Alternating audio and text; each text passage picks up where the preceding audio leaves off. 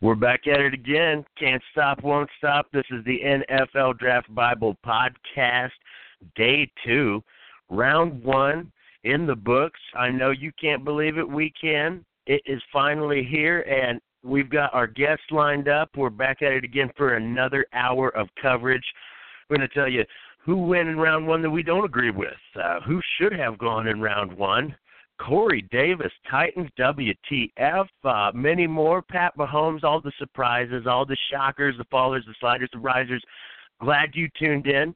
We've got our, our, our guests online. The boss man is in Philadelphia, rubbing elbows with Roger Goodell and the like. So uh, we're going to get our guests on. Uh, that uh, Justin I have on. How did day one treat you, sir? I feel like I got blindsided, my dude. I mean, that was insane. I thought first two picks went down. I was like, I I got this, and then after that, man, that was just pure insanity.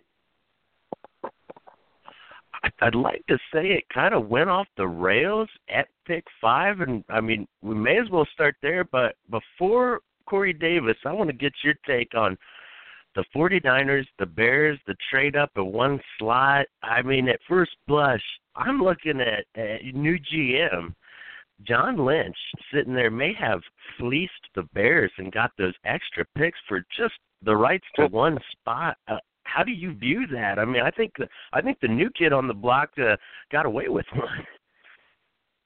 Dude, how did he make that look so easy? He made his first draft look like he's been doing this forever. I mean, he came, he stole yesterday's draft. He got two top five players at what number three and number 31 or whatever. I mean, I don't know, man. I think the Bears got the raw end of the deal right there. I don't think Trubisky went to the best situation either. So that whole thing is just that's craziness. I think John Lynch made that look too easy. Uh, it, like he had been doing this the whole time, and I think even better than that trade was getting back in round one and getting Reuben Foster. Yeah. I mean, my criticism to him aside, how about the fit and you know, NaVorro Bowman, the injuries, they've had retirements there at that position. Old Reuben may just jump right in day one and start start knocking fools out for the 49ers. Yeah, man, that's just such a good scheme fit, and that front seven's looking pretty nasty now. If they're all healthy, you got Buckner, you got Armstead, now Thomas, NaVorro Bowman, Foster. I mean, that's a young, athletic group ready to freaking fly around and hit people, man. I'm excited to watch the 49ers defense. I know John Lynch is, but that's why I want to get started on this podcast, Justin. Uh, players, two schemes, two teams that, that they make fits that just make sense. I think you nailed it there. Foster's one. Uh, one of my favorites and one of the few matches I had in my mock draft as I shake my fist in the air. Uh, Garett Bolles to the Broncos. Uh, big Broncos yeah. fan here. I I like the athletic fit into the scheme, I, and I'm just happy as heck. You know, our number one tackle actually was the number one tackle off the board. Uh, you know, don't hurt myself patting us on the back there. But what do you think about Garett Bolles going to Denver? I mean, that's a great fit. Zone blocking scheme. Uh, you know, he's an athletic dude. He's you know he's probably the best pass protector in the entire class. And uh, I like, you know, when we met him in Indianapolis, we both said, you know, this is he's a super nice kid, but you can tell he's got that little bit of mean in him. He's got that nasty streak. You can just see it when you talk to him, and uh, you can hear it, the passion in his interviews. You know, and you you know on tape too. You see this dude finishing plays. He's going out of his way to make sure dudes' faces are getting rubbed in the dirt. Um, I like that. I like that toughness he brings to Denver. Um, so he's going to be able to protect whoever the quarterback is. Um, but he's also going to help in the run game. He's going to give them that nasty streak, and I think that's what Denver definitely needs. Oh yeah, and like it's, he's a finisher. He is just going to uh, get right people down, and he enjoys that aspect of it. So, boy, I couldn't be happier for the Broncos there. Yeah, man, that's a that's a solid pick, dude. I think another one of the picks that I was looking at right now that yesterday when it went down, I was like, that is that's freaking awesome. Was uh, Humphrey to the Ravens, man? What what better fit yep. for that? You know, defense that they like to play physical, they like to play mean, and now you got a big physical press corner that hits like a safety. I mean, that defense is reloading. They got Tony Jefferson, Weddle, now Humphrey. Um, give them an edge rusher, man, and they're they're looking like the Ravens defense of old. That was sorely needed too, because you know behind Jimmy Smith, Brandon Carr, Tavon Young, I like, but that next corner there with uh, game breaking speed. His dad had it. He he's got it too. Uh, I think the other one we we just got to break to the table. Uh, Leonard Fournette, to quote Faux Gruden, Fournette, uh, Fournette was a tiger. He becomes a jaguar. This is only something you see on National Geographic, man. Uh, Fournette, I think that's exactly what they need. They they need to pound out the rock. They need to get the ball out of Bortles' hands for a few snaps at least, and just let the big dog eat here. Unfortunately, you cannot draft the entire Dallas Cowboys offensive line with one pick, but they're off to a good start at least. I think Fournette's the kind of back, you know, when they when they picked up Chris Ivory, that's kind of what they had in mind is, is just a pile mover and enforcer out there. And well, I think uh, yeah, Leonard Fournette's definitely a better version of Chris Ivory for sure. Yeah, I would agree there, man. I would agree. I think you know, anytime you take a running back in the top five, I could argue it's a reach. I don't care who it is, but I mean, they need the identity. They need they need to get the ball out of Bortles' hands for darn sure. So I, I didn't love the pick, but I'm not going to argue it. If it's something that felt like they needed, then you know that's that is what it is.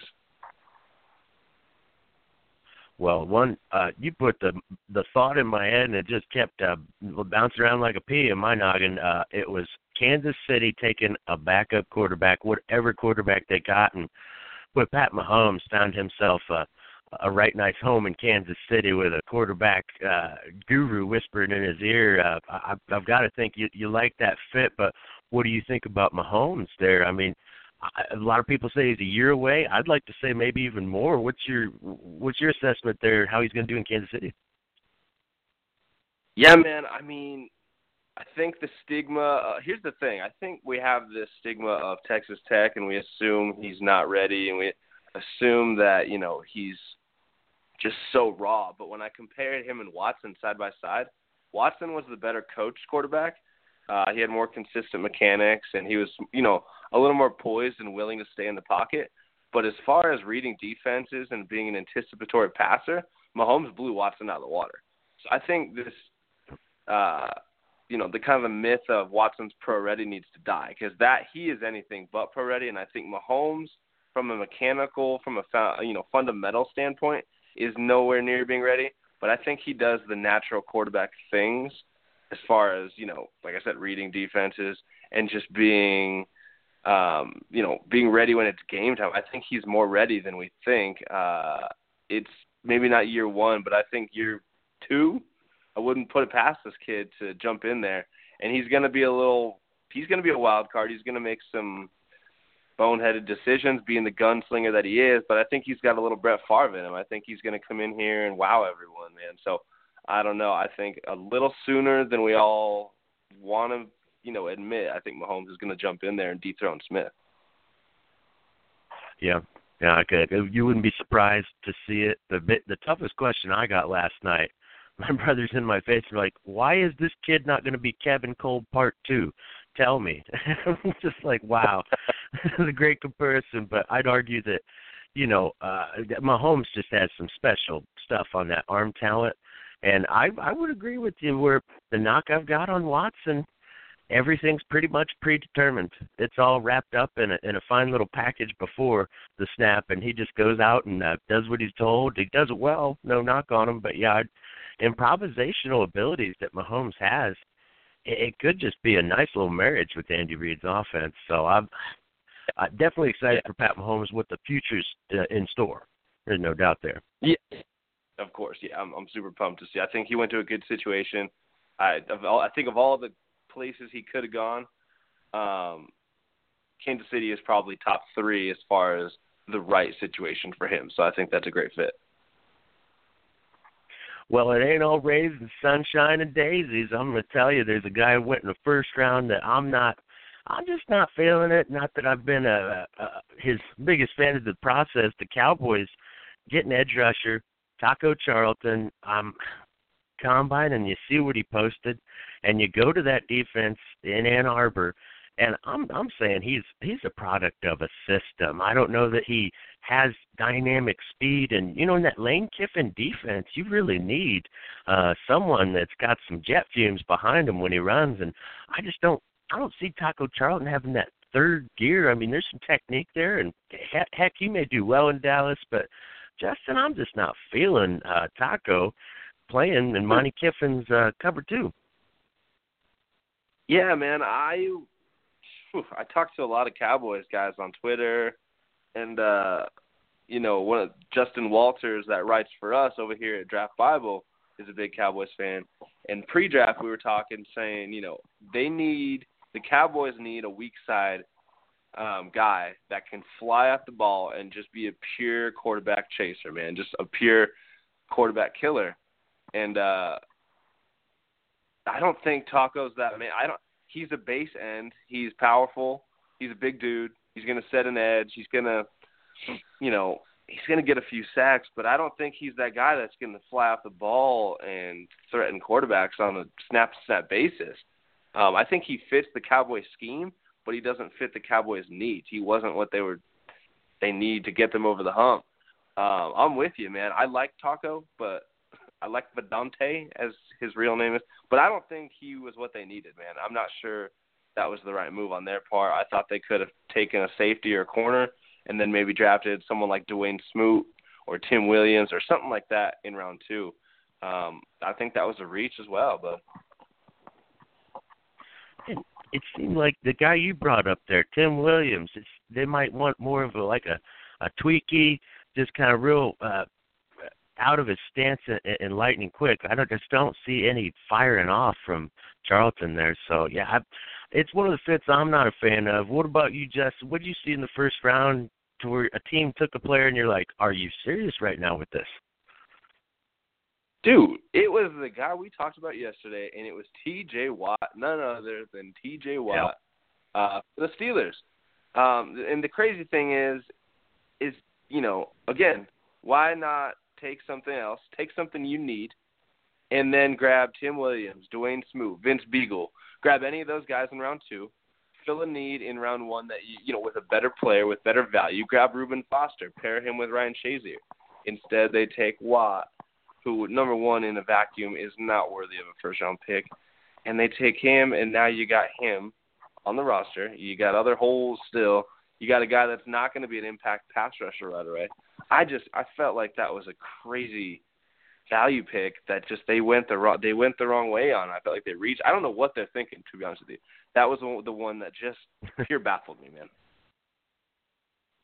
That is just you know they're taking a name simple and and that I thought I had more respect for the Steelers franchise that that no, you know, they're going to vet this out. They're really going to research this, and and we're going to work it. I don't know that they did they work them out because maybe they would have made the selection, but that's one. Yeah, there's there's quite a few other players that I would have uh, considered that, and maybe even another position need. Man, I mean Steelers. There's, a bunch of other holes. I thought wide receiver even before getting a Watt, uh, even though they could have Martavis Bryant back, but uh, yeah, very disappointed in Pittsburgh here, dude. Yeah, man, but they're, they're the same front office, right? That took you know Jarvis Jones and Bud Dupree in the first round, so we can't yeah. give them all the credit in the world. I don't think they're doing their homework at edge rusher, man. Well, we're doing our homework, and uh, we got a few prospects that uh, I'm sitting here clueless as to why they're still available. Uh, I'm going to kick it right off with Forrest Lamp.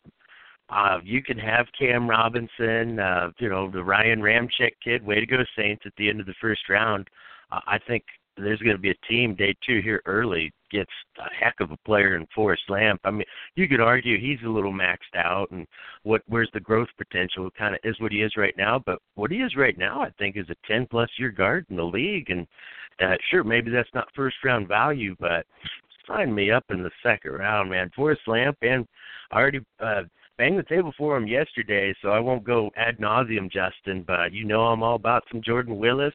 I think a team's going to be very fortunate here in uh, day two to just sign him up and uh, tell him to go get that quarterback. Those I'm saying Forrest Lamp, Jordan Willis, that's some quality players left. Yeah, man, those are those are solid dudes. I think he, you know, you got to look at Cam Robinson early too. Like I don't, I'm not on board with him as a superstar offensive tackle, but I did not think he was going to slip out around one. Same with Lamp. I thought Malik McDowell might get picked. DeShone Kizer. Um, I thought where Tre'Davious White went, I thought that was going to be Fabian Moreau. Uh, I think he's one of the best cover corners in the draft in the class by far. Um, so there's a lot of first round talent that we're going to see in this second round. Dalvin Cook. Um, I, yeah, I could put together another mock draft and convince someone that it's the first round. So that's how talented and deep this class is.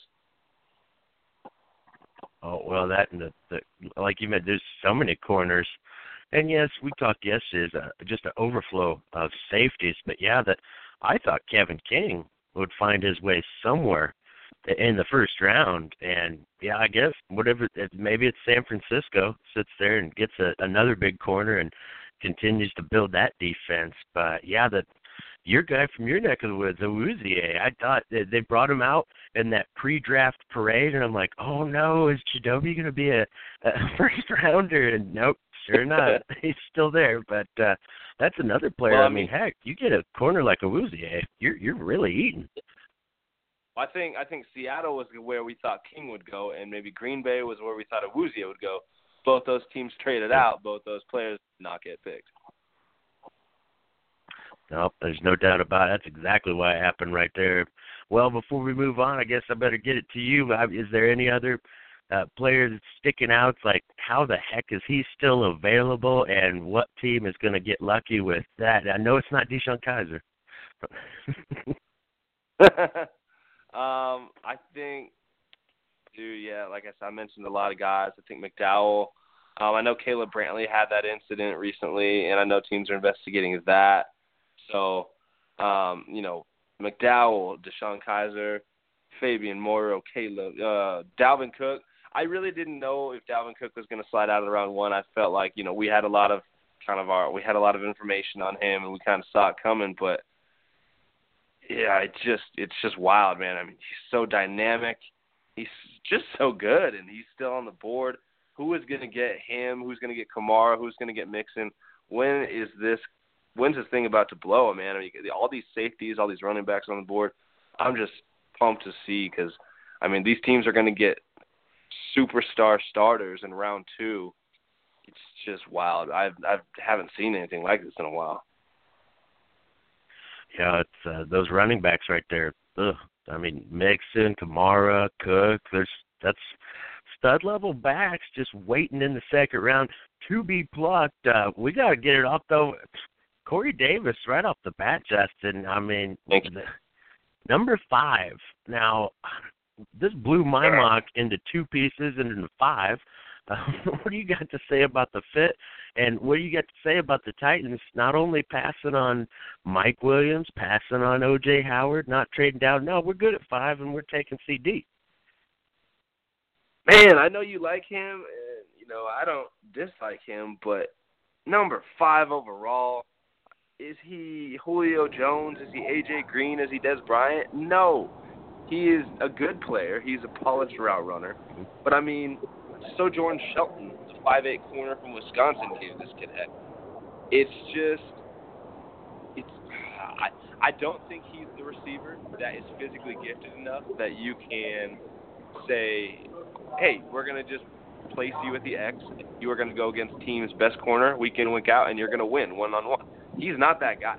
He's not going to be that guy either. I don't think he's that high upside of a prospect um, to ever be the guy that you don't have to worry about scheming him open. He's not someone you can place against Patrick Peterson, Joe Haden, you know, these top guys and say just go win. So to get him at number five, that is, I think that was a reach. I think they're very hard. Um, it's a good fit for Mariota and uh, what they want to do, but I just don't think he was worth that value at all. I've got to agree a little bit. And you know, I'm yeah, I'm a big believer, but five, good lord, that's rich. and I, I wonder if they could have maybe traded down and still got the same player. But we got the boss man on the line live. Rick, we're talking about shockers in the first round, and we we already arrived at Corey Davis. I mean, what did you think of that? And was there a bigger shock in the first round than than Davis going to five? Hey, what's up, fellas? You got me loud and clear, Joe. Let's do the mic check. One, 2 mm-hmm. Check me out, baby. You got me? Oh, clean and easy. All right, cool, baby. You know, listen, this is the thing. The Titans, they've been in the business of collecting mediocre wide receivers, and at the end of the day, they need Marcus Mariota running less. They need playmakers. And as much as I love Tajae Sharpe, he's a fifth round guy that showed flashes, isn't really a go to number one wide receiver. They need a playmaker. Is Corey Davis the best wide receiver? Hey, that's to be determined, but I love his physicality. I love his jump ball reachability. I like what he brings to the table. Would I have selected Corey Davis there? Probably not. I prefer a guy like OJ Howard for me. But hey, I, I get it. I understand it. And the Titans have the, eh, you know, they have five picks in the in the first two days. So, you know, why not easing that bur- burden for Marcus Mariota? The one guy for me that, you know, I I really didn't like was Adoree Jackson and was just a little bit rich sticking to the to the Titans. You know, a little too rich for me. A little bit raw in that coverage ability. I I, I get the under you know the the special teams uh, capability, but I, I think that's a guy that you know you could have had at least 10, 20, maybe even 30 picks later. Yeah, you might be able to get a corner that does what he does, if not just as well, uh, Not at only that that, time Tredav- and later in the draft. Tre'Davious White was still on the board. I'd much rather have Tre'Davious White. True. Four-year starter at LSU, can't beat that. Well, I'm sitting here looking at the board, and Rick, we're talking about players left on the available uh, list that is definitely day one people, and Justin and I were shocked to see a few. Um, clearly, uh, the Dalvin Cook and Cam Robinson, but what's what's one of the players you're looking at like now after day one's in the books? How the heck is such and such available? Well, I'm not so surprised about Dalvin Cook. I think he could slide all the way to round three, maybe even day three, uh, from some Woo. of the stuff that I'm hearing. Yeah. So I'm not that did, that one did not surprise me. Uh, you know, I think Malik McDowell is a guy that didn't find his way into round one. Kevin King, Cam Robinson, a couple of guys invited to uh, Philadelphia here was getting a little bit lonely for them in the green room backstage.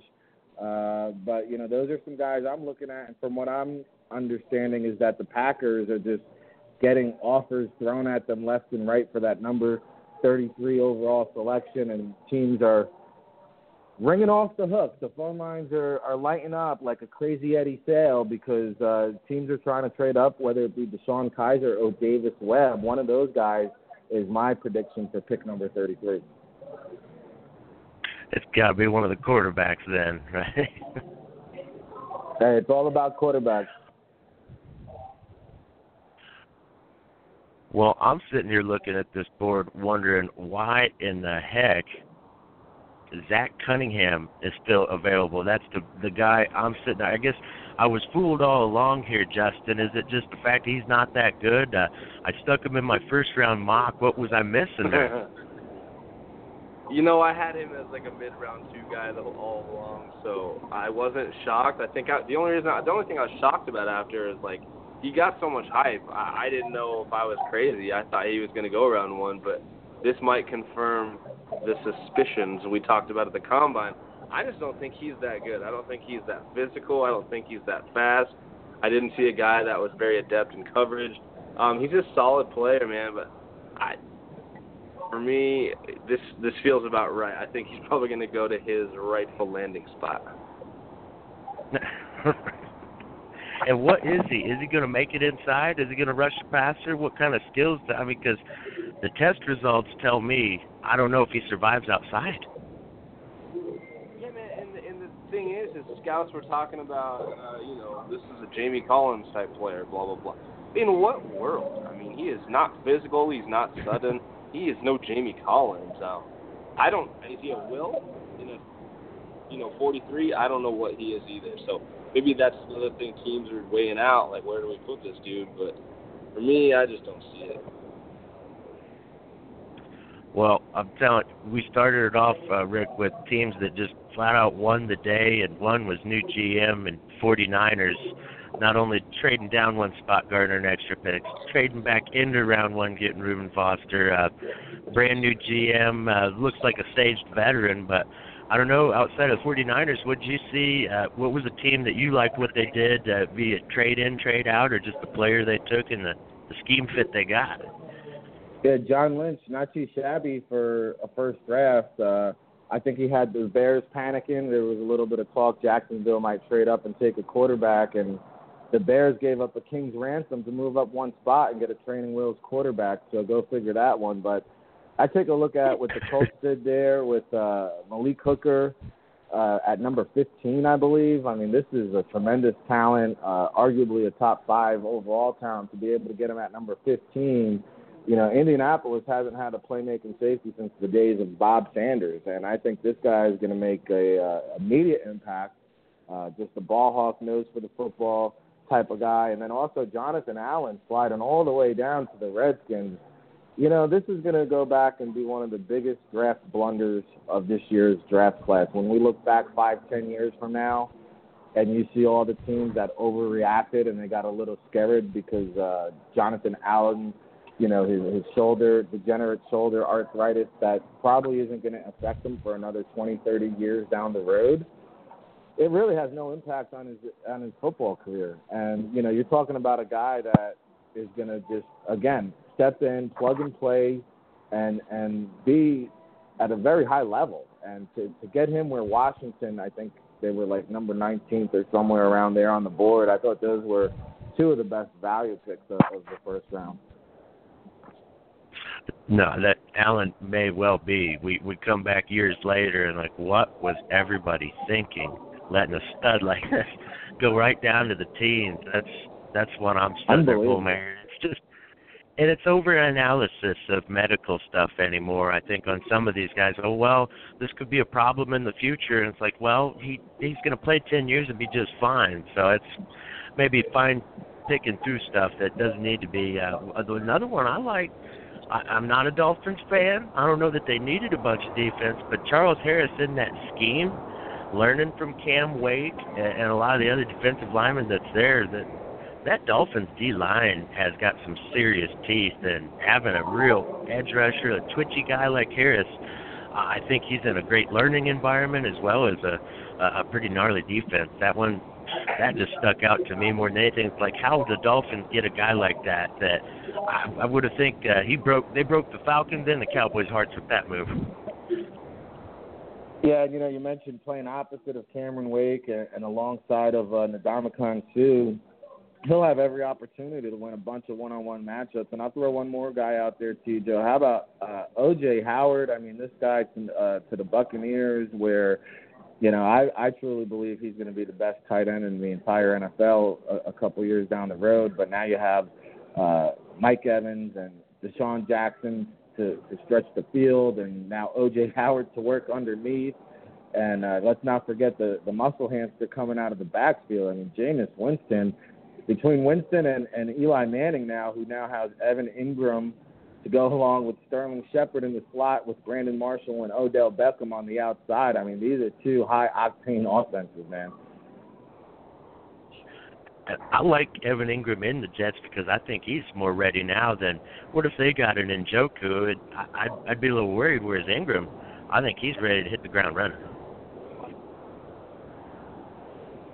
Yeah, no doubt about it. And uh, I think he's going to make a lot of plays. Uh, you know, I was on the uh, WFAN in New York. You know, the fans getting on him a little bit for his blocking abilities, but I, I think they're going to be pleasantly surprised when they get Evan Engram into training camp and see that, you know, he's not that all too terrible as an inline blocker. I think he's a lot better than what people give him credit for. And you take a look at what the Giants have on the roster. You know, he's going to come in and win that starting job. Well, the question I'm getting last night, guys, uh, from the from the peanut gallery is, man, Deshaun Watson, is he even as good as Tom Savage? I mean, is he going to be able to get in there and play?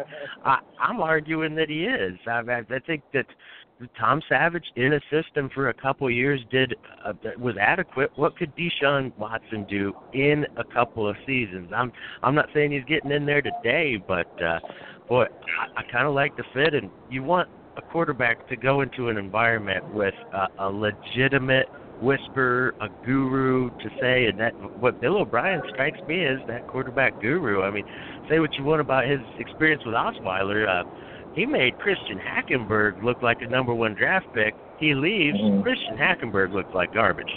So I'm, I'm a believer in the Bill O'Brien, Deshaun Watson guys. What do you think? Yeah, I'll let Justin jump in here, but just to follow up on what you said, you know, remember he made Matt Sandcastle look like an All-Pro with New England. They won ten games. They missed the playoffs, but earned Matt Cassel a nice little contract there in the off season. So, you know, looking at all these quarterbacks, people like uh, the Patrick Mahomes fit because they feel like the Cardinals are, are geared for a playoff run. But you know, Patrick Mahomes ain't going to really be around for all that. I, I think, you know, Arians, Fitzgerald, they'll be long gone by the time Mahomes gets in there behind the saddle. Whereas Watson now has all the complementary parts to succeed. It's all set up there for the taking. And Justin, I don't know about you, but I mean, if he's not better than Tom Savage, then boy, this is going to be a bust. Yeah, yeah, I think uh, I think he went to a good situation for sure. I mean, Bill O'Brien is the guy that you want your young quarterback working with. Um, they got a good defense. They got good pieces on the offense. Um, my issue with Deshaun Watson was I just didn't see the guy worthy of that pick. I think they gave up a lot for him. You know, they gave up both their two picks for next year. Um, he's got a limited arm. He's got a limited Just the way he the way he improved at Clemson didn't show a guy that has the mental acumen to be a high level starter. So for me, it's more about uh, the, the the fit was great. He's going to a good spot. I just I'm not sure I see the talent in Deshaun Watson to be a top NFL quarterback or even a high level starter. I think he's way further away than we think. Um, but you know, we'll see. We'll see soon.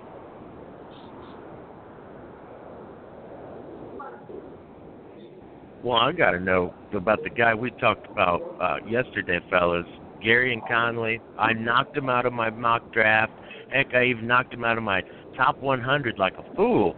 And uh, mm. sure enough, the Raiders made me pay. They made the rest of the league pay. What do you think about this decision? I mean, it's almost like a Raiders move. Like, you know what? We looked into it. We don't care. We're getting the player, and, and we're letting the rest of the cards sort themselves out later. Um, you know, you have to have very strong sense of security in your job, and I'm sure Reggie McKenzie does. Uh, dealing with Mr. Davis there, uh, he's he must be very confident in taking this selection, and he also must have. You got to assume the Raiders looked into this and and really uh, got it dead right before uh, before pulling the trigger here. Well, from man, we couldn't do anything right. Yeah, no. Ahead, I'm sorry to jump in, but from, from what I heard at the draft was that Reggie McKenzie had a well-renowned uh, uh, guy come in known for doing these lie detector tests and gave Gareon Conley a lie detector test, and they said he passed with flying colors, and that sealed the deal for Oakland. That's nice. Yeah, that's the thing. You know, you, we don't see this stuff coming because we're not privy to what goes on behind the scenes. You know, these teams are you know, had 24 to 48 hours to to scramble around and do their due diligence. Here's the Raiders. They bring them in do a lie detector test. No, that's what it's all about too. I mean, you know, you got to go just find it out for yourself. And boy, I, the Raiders, that's right up their alley too. They need yeah. a physical presence out there at corner, and uh yeah, they just got a great player there. I think at the end of things, and those who didn't include him in their mocks will be uh, pissed forever, but it is what it is. well, I, I, the other guy I want to just put out here, I was talking smack yesterday. Jabril Peppers, I don't think he's a first, and lo and behold, uh, the Browns they're they're they're stockpiling on defense. They're getting extra picks. They're wheeling and dealing. Um, I'm not a fan of the player, but the haul that they get here, bringing in Myles Garrett, bringing in Jabril Peppers, they still got a bunch of extra picks waiting for them after this. Uh, I gotta fess up and say I'm a fan of what the Browns did. Maybe I would have taken a different safety, but still, that's good addition. That's good eats on defense for them. And you got to think Gregg Williams will have a uh, have a, a role for him, and you know, put him in an attacking role. Get he's he's that guy that maximizes his talent, man, and he builds attacking defenses. So I think Gregg Williams is the guy that uh, maybe could unlock what Peppers has deep down, man. Yeah, I, I like what uh, Justin is preaching here because you know you you throw Peppers and listen. I'm probably not as high on the Cleveland draft as others are, but you pair Peppers back there in the secondary with a guy like Joe Haden you got Gregg Williams bringing in the 43. Now you got Myles Garrett lined up opposite of Emmanuel Ogbah, who, you know, showed some potential there his rookie season, six sacks in limited time. So, you know, you have him with a pair of bookends. But at the end of the day, you passed on Carson Wentz. You passed on some of these quarterbacks here.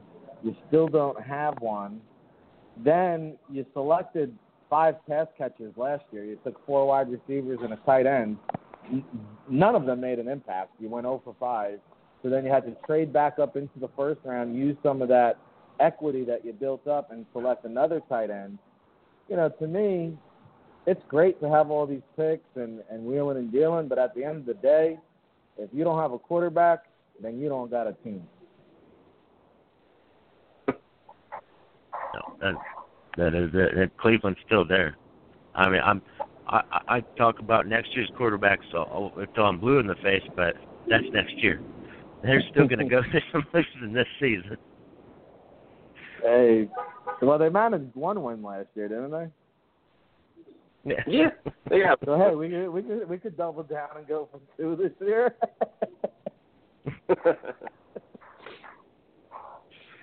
I think the and you know, you know, the ironic thing, the ironic thing too is they got they got the uh, second round pick from Houston in the Osweiler trade, right? And then they got Houston's mm-hmm. first round pick for next year from the from the Sean Watson trade, right? That's the ironic part.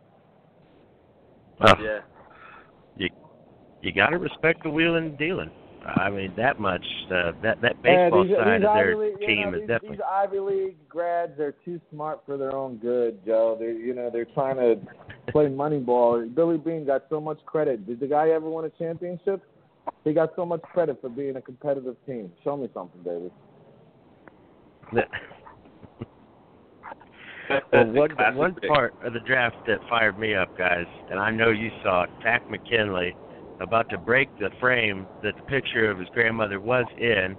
This is what it's all about. I was uh, I've never seen anything like that on draft day in my life and uh I was just kind of fired up for the kid. I couldn't believe he was going the whole way with it and uh then the F bombs start flying. I'm just like, "Wow, this uh, have you Rick, you've been doing this longer than any of us. You seen anything like what Takk McKinley did last night?"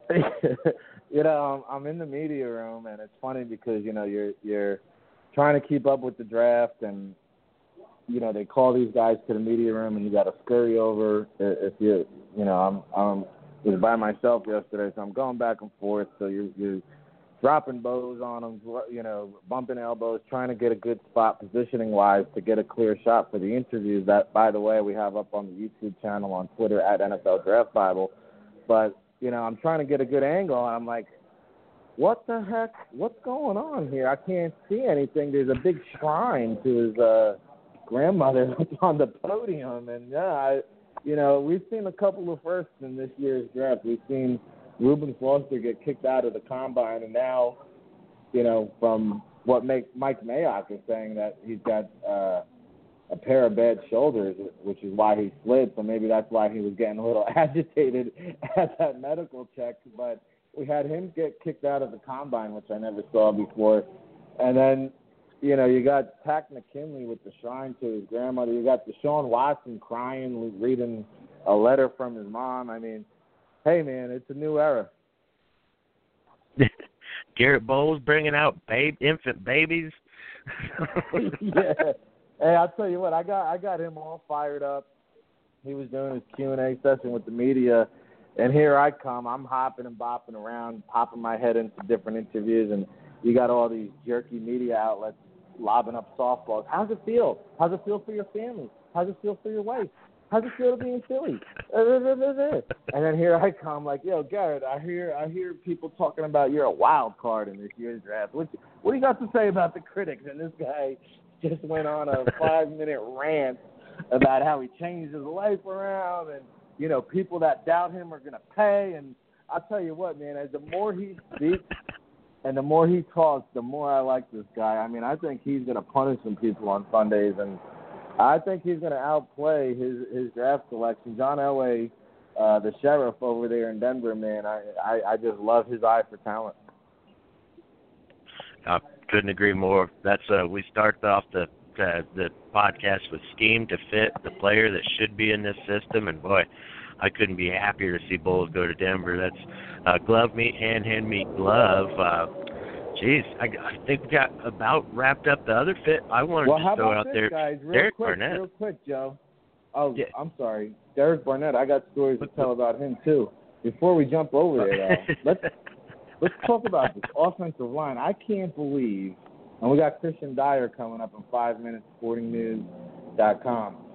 Hey, two offensive linemen in the first round. I've never seen anything like it and Cam Robinson, Forrest Lamp. These are some pretty good players still left on the board, but I think it was the first time in 20 something years that uh, an offensive tackle did not go in the top 15. And I, I got to tell you, I'm a little bit surprised the Giants, you know, with their offensive line weakness, didn't pull the trigger. I get it, the high octane, you know, Ben McAdoo's envisioning Jermichael Finley days in his head, but you know, two offensive linemen in the first round when when almost every team in the league needs offensive linemen. I thought that was a shock.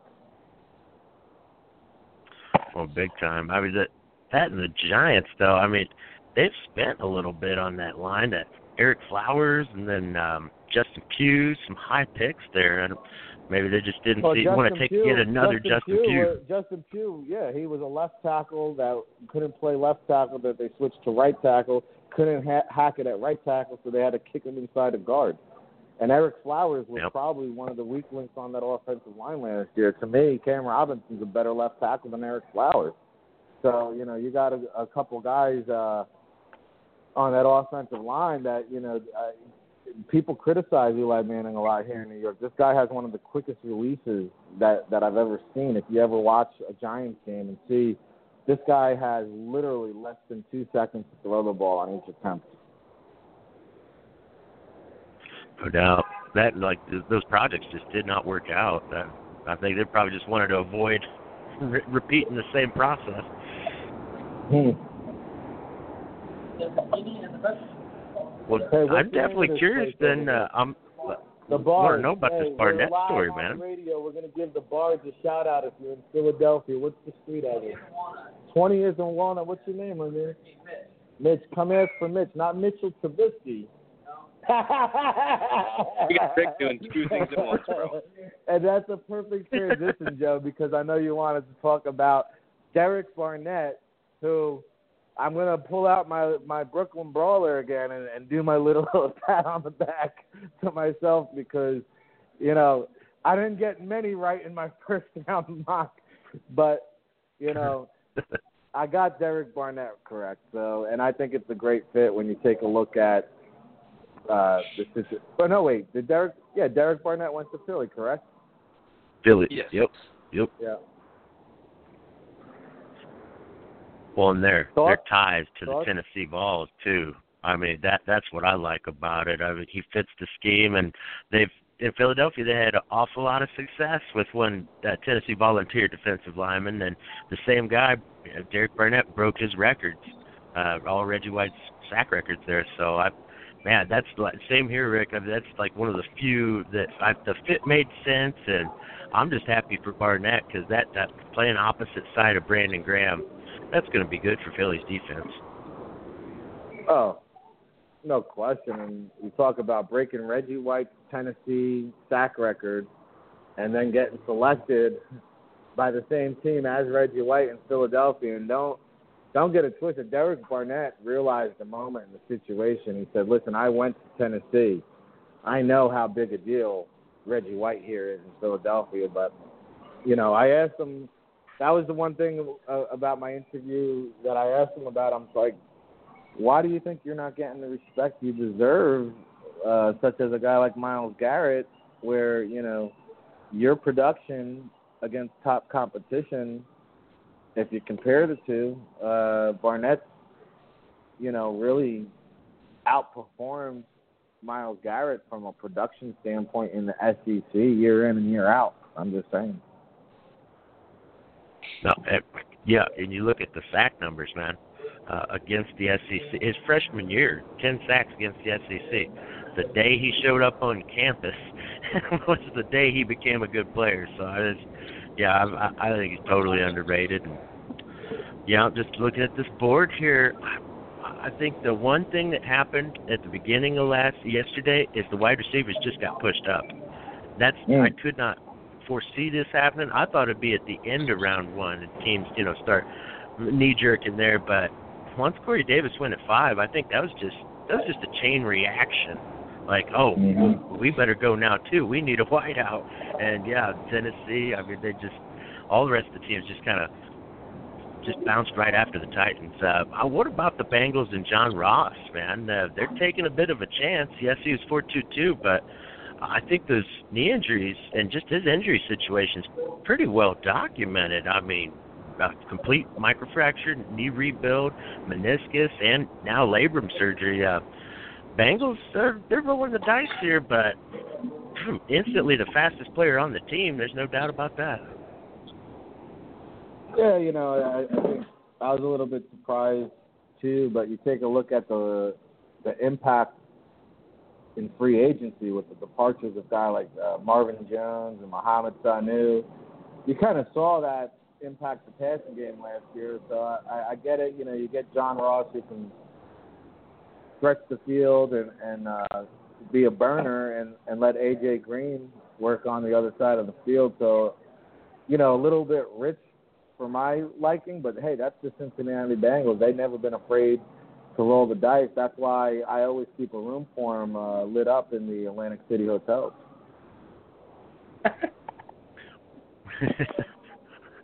what are you thinking about the fit, Justin? You like Ross uh, in Cincy? Yeah, I mean, I like the fit. I think it's good that you know when you think got AJ Green on the other side, it opens things up a little bit. I kind of thought they'd uh, go with better value there, kind of maybe wait till round two to get ArDarius Stewart or Chris Godwin or something. But I mean, you can't argue speed. You can't teach speed. I just I'm with Rick. I think all those surgeries and just the fact that he's not necessarily a you know a one-on-one 50-50 ball kind of kind of guy. You have to scheme him open. So it, it felt like I didn't like the value. Um, uh, it is what it is, though. Like you know, you can't teach speed, so going to allow well, to green for one then so be it. Well, here's an interesting tie-in since we're talking about the Bengals because, you know, hey, they'll pull the trigger on anybody. So let me ask you this, guys. I'll go back over to you, Justin. 41, the Bengals are on the clock. Do they pull the trigger on Joe Mixon here? And if they don't, does Mixon get past the Vikings at 48? I don't see him getting past. I I think the Bengals, man. I think they that'd be tempting. I think they take him, dude. And I, and I, like you said, I don't think he gets past the Vikings. They they have a dire need at running back. There's no way you let a talent like Mixon slip past you in that second round. All right, guys. I think we have our special guest caller on the hotline right now, and uh, we're gonna go over to him on the Defiance Fuel hotline. He is Kristian Dyer of the Sporting News. Check his articles out on thesportingnews.com. You can also check out his uh, columns on MetroUS.com, and uh, he's also on Madison Square Garden. Hey, Kristian, you're all over the place. How you doing today? A little sleep deprived after, after you know after the past 24 hours, but we're doing all right. And, and what a crazy draft! And, and, and once again, the so-called experts guys you know, on, on TV, didn't get many things right. Yeah, it was one of those drafts, one of the more wild card drafts. It was fast, it was furious, and of course, you've been covering the uh, draft stories for the Sporting News, as well as keeping your finger on the pulse locally for the Giants and the Jets there at Metro US. So let's start off uh, there in your backyard and, and my backyard. I'm in Philadelphia right now, but our backyard. We'll start it off with the Jets since, since they picked first at number six. Uh, did you like where they went, and and, and what did you think? Uh, read and react here for me. Yeah, I think if you're the New York Jets, you're disappointed by what the Chicago Bears did, and that may have thrown a little bit of a wrinkle into what was their best laid plan. I think the Jets would have liked Trubisky there at number six. You know, a lot of mock hmm. drafts had him kind of between that five to ten sort of range, but I don't think that they would have wanted to necessarily take him. I think they would have liked to flip the pick uh, either before taking Trubisky or after, and, and be able to turn that into multiple picks. You know, uh, one of the telecasts last night said the Jets have the worst roster in the NFL. Uh, I'm not sure about that, but they're not far away from it. And I know that they were actively looking to move back into the middle portion of the first round, somewhere in the low to middle teens, uh, so that they could, you know, target perhaps one player and then be able to accumulate a couple middle round picks to go along with it, which would then give them the flexibility to move up into the second round and, and get a couple of the, the guys that are sort of falling right now. So uh, I think the Jets went with the best available. You know, that's worked a couple times in the past with uh, Sheldon Richardson, who, despite his uh, off the field problems on the field can produce Leonard Williams, who certainly produced uh, in two years in New York. And I think the Jets just kind of decided, uh, you know, uh, anyone here at this point is going to be uh, helpful to our team. Let's get the best available player and plug them in. And with that back end now with uh, Gilchrist, they have a, a halfway decent uh, defensive backfield right now.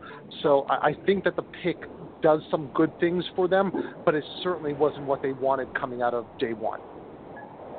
Yeah, Gilchrist. They also added an, another LSU guy, Morris Claiborne, there. So you know you add Jamal Adams, and secondary was a weakness, but they had a lot of weaknesses. So maybe that becomes one of their strengths heading into next year. And that's interesting, Chris, because you know I thought the Jaguars were the team that were making the Bears panic, but the Jets' interest in Trubisky is what could have made the Bears uh, give up that King's ransom. So interesting nugget there. Uh, how about before we move on to the Giants, looking ahead to day two, obviously you could state a case again for the best available player. They have holes up and down the roster, as you mentioned, uh, maybe a notch above the Cleveland Browns roster, and and uh, I don't know how many more teams, but where do they go here on day two? Rounds two and three. Yeah, well, uh, obviously in the second round, there's going to be someone who's going to have a round one grade who's probably going to fall to the Jets who are picking sixth in the second round. You know, who that ends up being, if, if a Cam Robinson continues his free fall and goes to the Jets, they certainly could use some help on the offensive line. Uh, they didn't address D'Brickashaw Ferguson in a long term solution with the, the uh, Ryan Clady deal last year and, and Clady moving on. Uh, so I, it wouldn't surprise me to see the Jets, if there's the offensive lineman there, uh, someone that has a first round grade, uh, potentially go uh, with a Cam Robinson. I'm not sure he's going to be there. He might end up being the first or second pick uh, in this in day two. There's also going to be Forrest Lamp from, from Western yeah. Kentucky, uh, or I'm sorry, Eastern Kentucky. Uh, good player, uh, you know, a little bit raw, but again, someone who I think uh, could come in and contribute. And after spending so many first round picks in recent years on the defensive side of the ball, it's almost incumbent on the Jets now uh, to, to maybe address an issue on the offensive line. I don't think one of the quarterbacks there is going to substantially make them better anytime soon. You know, if someone had obviously fallen uh, in, into the second round, I think they would have been interested in that. But I think they may be addressing quarterback next year, but maybe getting some of the building blocks for the quarterback on day two and day three. All right, NFL Draft Bible Day 2 preview show. Special guest Kristian Dyer on the Defiance Fuel Hotline. You can follow him at Kristian R. Dyer. Uh, of course, Metro.us for the local uh, Giants and Jets coverage and SportingNews.com. Let's switch over to the Giants. Kristian, uh, you know, talking about offensive line and Cam Robinson. I thought Cam Robinson was the guy that could have came in and competed with Ereck Flowers for that starting left tackle position. Uh, Giants go switching it up. On, you know, they rebuilt that defense in free agency last year. Now maybe focusing on the offense. Not only do they shock with the tight end, but they also go Engram over the local New Jersey guy Njoku, who a lot of people had pegged as the second tight end off the board. Your thoughts? I mean, this is vintage Jerry Reese, and at some point, I'm fearful this is going to catch up to Jerry Reese. You know, conventional wisdom said the weakest part on your team, you're going to be able to address that at, at number 23. And he thinks outside the box, and I think perhaps a little bit too outside the box sometime. I mean, we, we only need to look back to last year adding a cornerback in Eli Apple, who's going to be a very good player for the Giants, uh, and I think he has a, a really big upside, but uh, perhaps didn't address an issue of need. It seemed like the Giants got maybe a little bit scared last year and panicked when a number of the tackles went off the board very early and teams are moving up for the Ronnie Stanleys of the world. Uh, you know, so I think this year they said we're going to stick to our board again. And when you're a team that's uh, picking number 23 for a reason, because you were in the wild card, you got bounced, and the major reason why you struggled um, in certain portions of last year was because you, couldn't pass block, and, and your ground game struggled because you just didn't have enough healthy offensive linemen. Uh, I'm not sure tight end was the best value pick right there.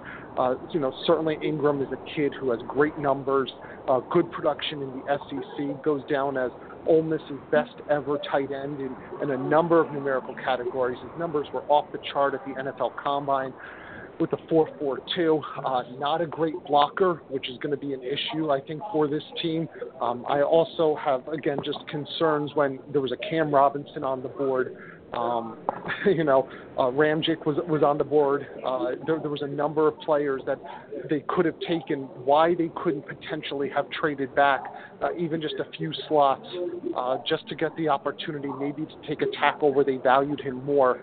Uh, to me, this is one of those moves that, uh, if it pays off, the Giants win the Super Bowl uh, because their offense will be prolific. But if it doesn't pay off, it's going to be because Eli Manning's picking himself off the turf at MetLife Stadium because they don't have anyone to block for him. And, and quite frankly, Jerry Reese is doubling down on Ereck Flowers right now and saying that, you know, we don't need to replace him or move him to right tackle because any offensive lineman they get at this point probably isn't going to replace Flowers. And I'm not sure Flowers is good enough there at left tackle.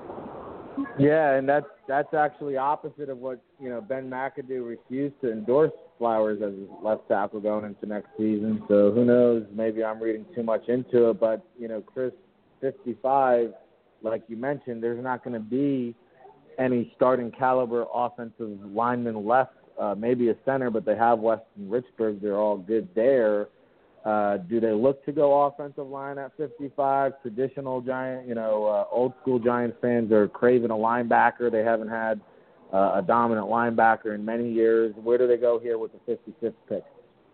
Yeah, if the Giants had ended up taking Reuben Foster, I think a, a lot of fans would have said, okay, we wanted offensive line, but we understand that we got a top five guy falling to us at number 23. He can be a difference maker, and we'll just have to survive with whatever we can do at the offensive line.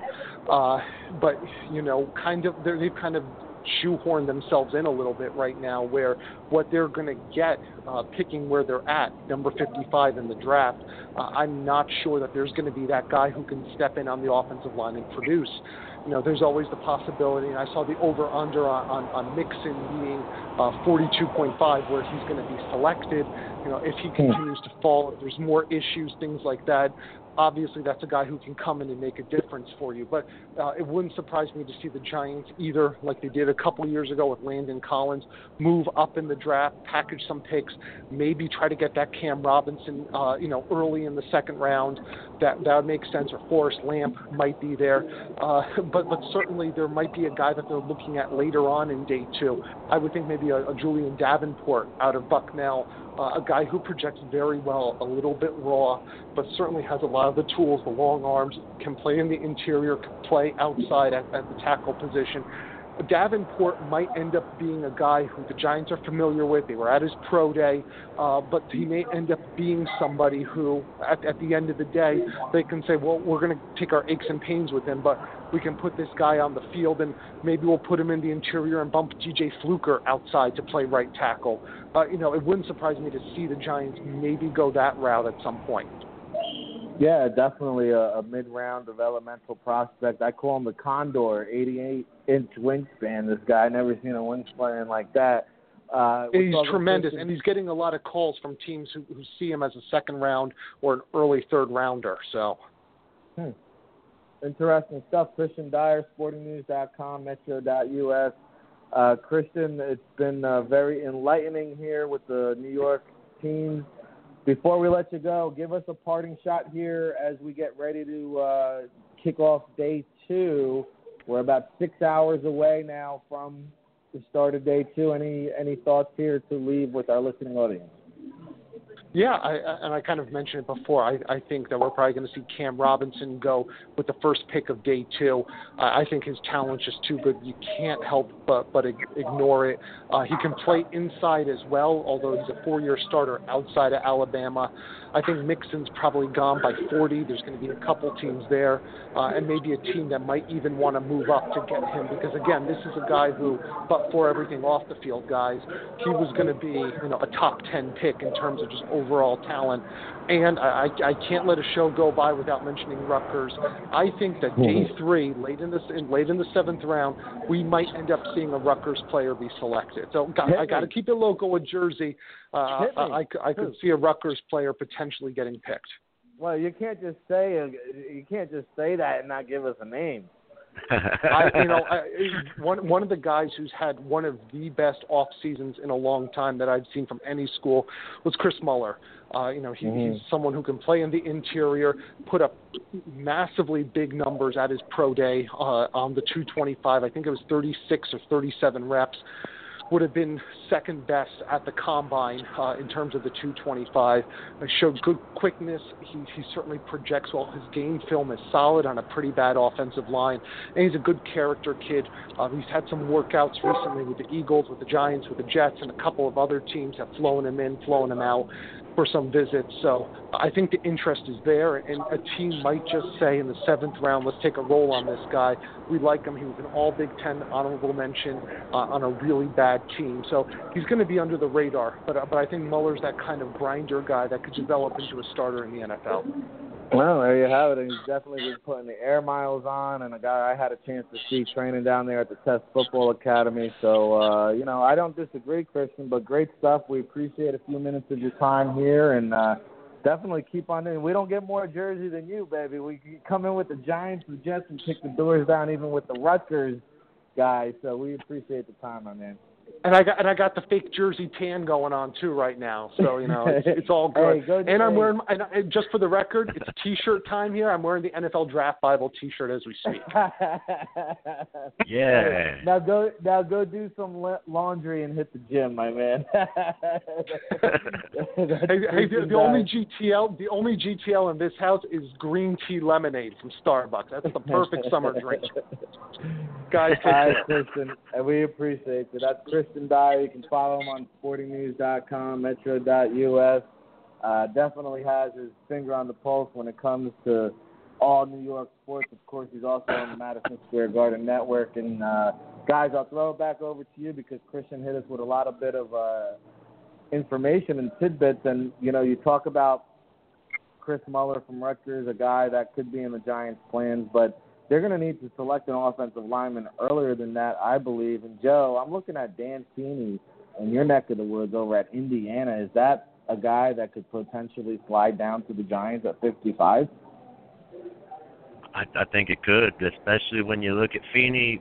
People are, I guess, worried a little bit about. He's got some concussion history. Maybe that's why he slipped a little bit, and also a better run blocker than a than a pass blocker right now. So there's still a little work yet to be done, but what a solid player you could get there. Uh, you know, right where they're sitting, and even if they don't get him, that means uh, that, another lineman would have to fall. I mean, once again, Forrest Lamp is still out there. I don't know that he falls the Giants' pick, but Feeney would be a heck of a consolation prize for a team that, that needs help in that area. Justin, uh, Cam Robinson, I would think, a hot commodity on day two. Do the Packers stand pat there? They they are a team that needs offensive line, but at the same time, if you got teams willing to give you additional picks to move up for Kizer or Webb, who I'm hearing Davis Webb being linked to the Cleveland Browns, but Justin, I'm asking you, if you're the Packers at 33, are you standing pat there? and taking a starting offensive lineman, or are you trading down and, and picking up some picks? Man, that'd be tempting. You know, it depends what guys are offering for you. But if I'm personally, if I'm the Packers and I'm Ted Thompson, man, I'm staying right where I am, and I'm picking my starting right tackle. Uh, I'm, I'm picking a guy with versatility that could even kick inside. Dude. I don't think it's worth the value just to accumulate some extra picks when you've got a first round talent staring you in the face.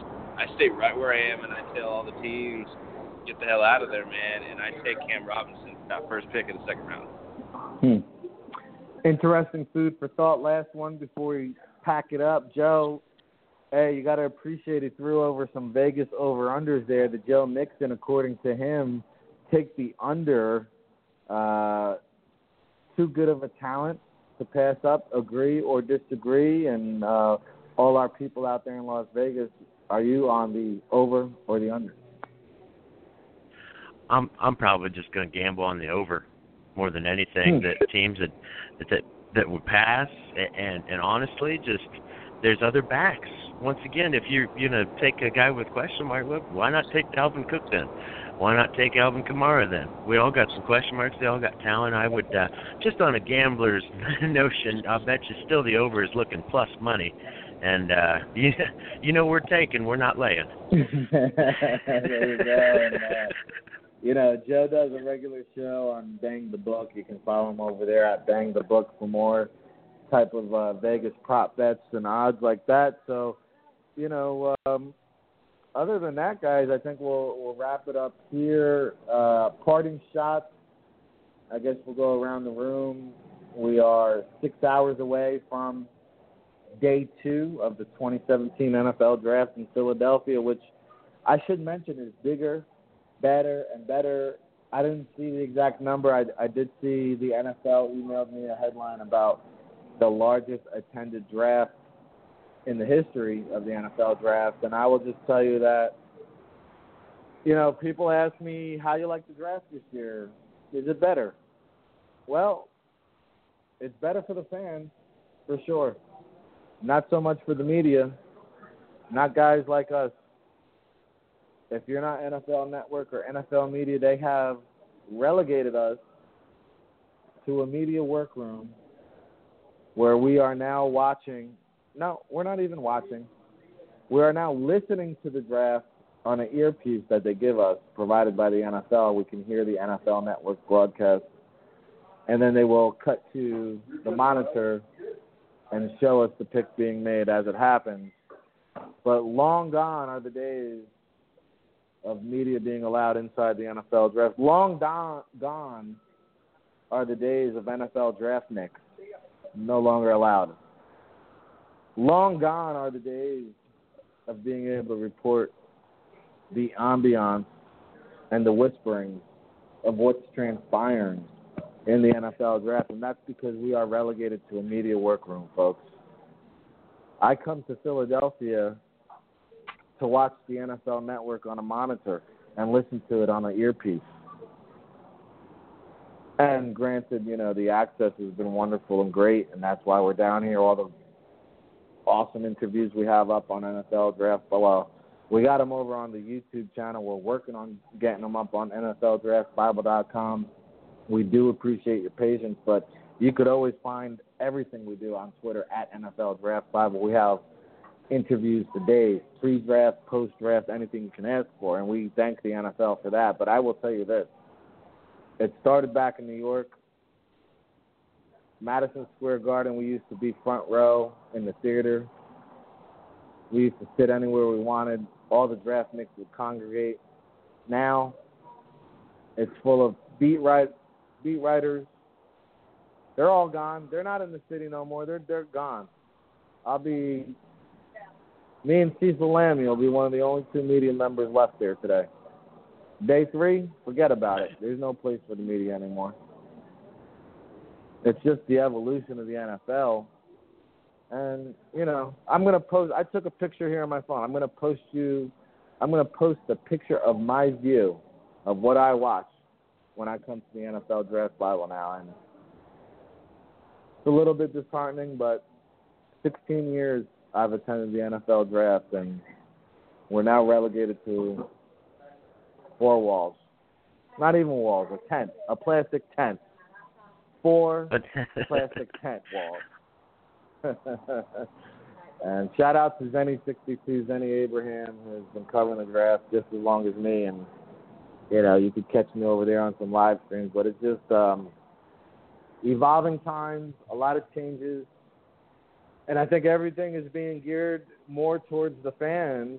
And you'll see that with the combine. We're just a couple years away from the combine being a paid entrance fee to NFL fans. They'll pack up Lucas Oil Stadium. They'll move it to LA. They'll do it over there at the Rams facility, the Disney World that Stan Kroenke built for the NFL. And you guys will see. But you heard it here first. NFL Draft Bible since 2002. Those are my parting shots. I guess I, I just was anxious to get that off my chest. So I, I appreciate the therapy session for all you guys listening out there. And now we're going to go around the room. We'll kick it off over to Justin Gamble, who you can follow on Twitter at GamScout, uh, one of the best NFL draft minds in the business. Justin, uh, parting shot here for our day two preview show going into round two. What do you got for the people?